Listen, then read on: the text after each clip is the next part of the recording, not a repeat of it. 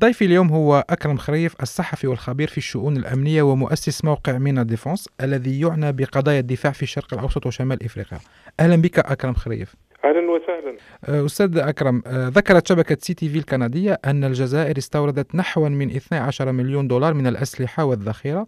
خلال شهري يونيو ويوليو أي حزيران وتموز الماضيين. وهذه زيادة كبيرة إذا علمنا أن صادرات كندا من الأسلحة نحو الجزائر لم تتجاوز ال 334 ألف دولار في عام 2018 إذا ما هي نوعية هذه الأسلحة في رأيكم؟ نعم بالفعل كان فيه تزايد في مبيعات وتصدير الأسلحة الكندية نحو الجزائر هذه السنتين الأخيرتين.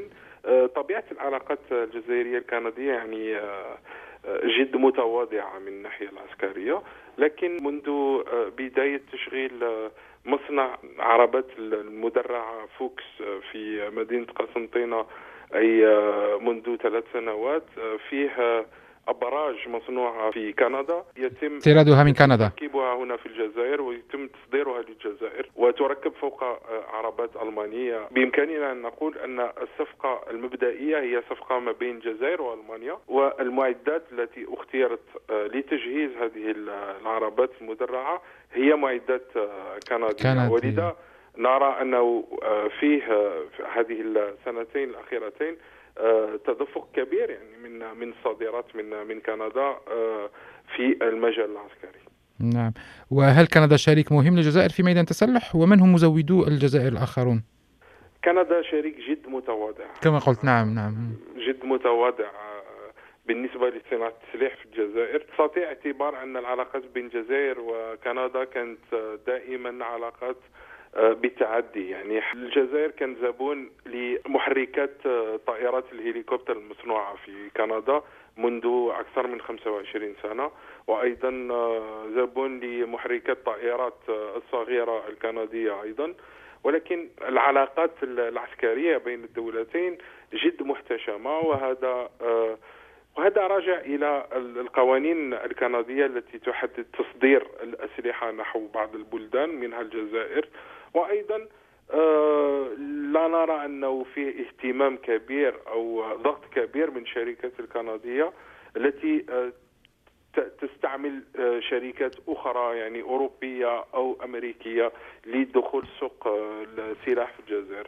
لكن الجزائر نستطيع أن نقول أن أغلب اشتراءاتها الدفاعية من روسيا من نعم. أوروبا ومن الصين. آه، بالأخص من روسيا. روسيا تعتبر أول مصدر لأسلحة للجزائر. الجزائر تعتبر أول زبون آه، للصناعة العسكرية الروسية في إفريقيا وثالث أكبر زبون للصناعة الدفاعية الروسية في العالم نعم. بمعدل تقريبا اثنين يعني مليارين حتى ثلاث ملايير دولار كل عام آه، واردات من روسيا نحو الجزائر نعم. آه، هذه الخمس سنوات الأخيرة رأينا رجوع ألمانيا بقوة في تصدير الأسلحة نحو الجزائر كانت يعني تمت فيها صفقة منذ خمس سنوات فيها عشرة ملايير دولار تكون على تقريبا مدة ما بين ستة وثمانية سنوات, نحو الجزائر وأصبحت الجزائر أول زبون لألمانيا أيضا. أرى أن أمريكا يعني مصدر ضعيف جدا للجزائر والعلاقات الجزائرية الأمريكية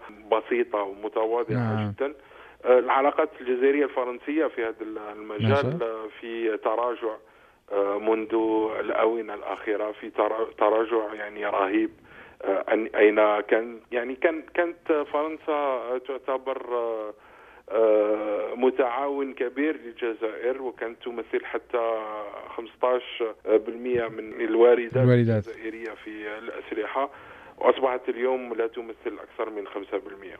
أه، أستاذ أكرم لا يمكننا إتمام هذا اللقاء دون طرح سؤال الذي ذكرته بعض المصادر هو أه، ما هل يمكن استعمال هذه الأسلحة التي اشترتها الجزائر من كندا لقمع المظاهرات خاصة وأن الجزائر تعرف حراكا شعبيا ولو أنه سلمي منذ الثاني والعشرين فبراير شباط الماضي.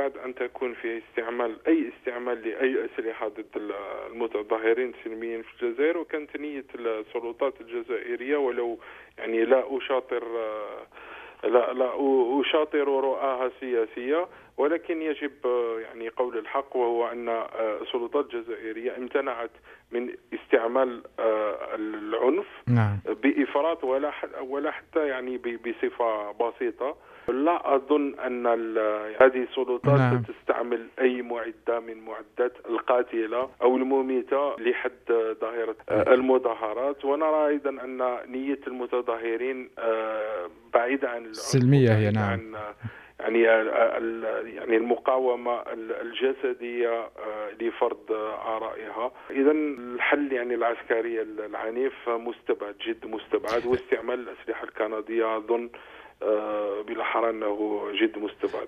هذا من الجانب يعني من الجانب السياسي. لكن هل يمكن استعمال يعني تقنيا هل يمكن تحويل بمشتريات الكندية؟ هل يمكن تحويل هذه الدبابات إلى وسائل القمع؟ تقنيا لا أرى من ناحية الفعالية جدوى استعمال ابراج كنديه في قمع المتظاهرين أو يعني الحد من المظاهرات. هو مستبعد جدا ونحن نرى أن منذ سنتين حيث بدات بدأ تركيب وتصنيع هذه المدرعات هذه المدرعات خصصت للمناورات في الصحراء ولحماية الحدود وهي آه جد بعيدة من من الشمال ومن المواقع التي يحدث فيها آه، تحدث فيها هذه المظاهرات اذا يعني هو تقنيا مستبعد جدا أن نصل إلى مستوى يعني عنف يحتم استعمال هذا النوع من التجهيزات.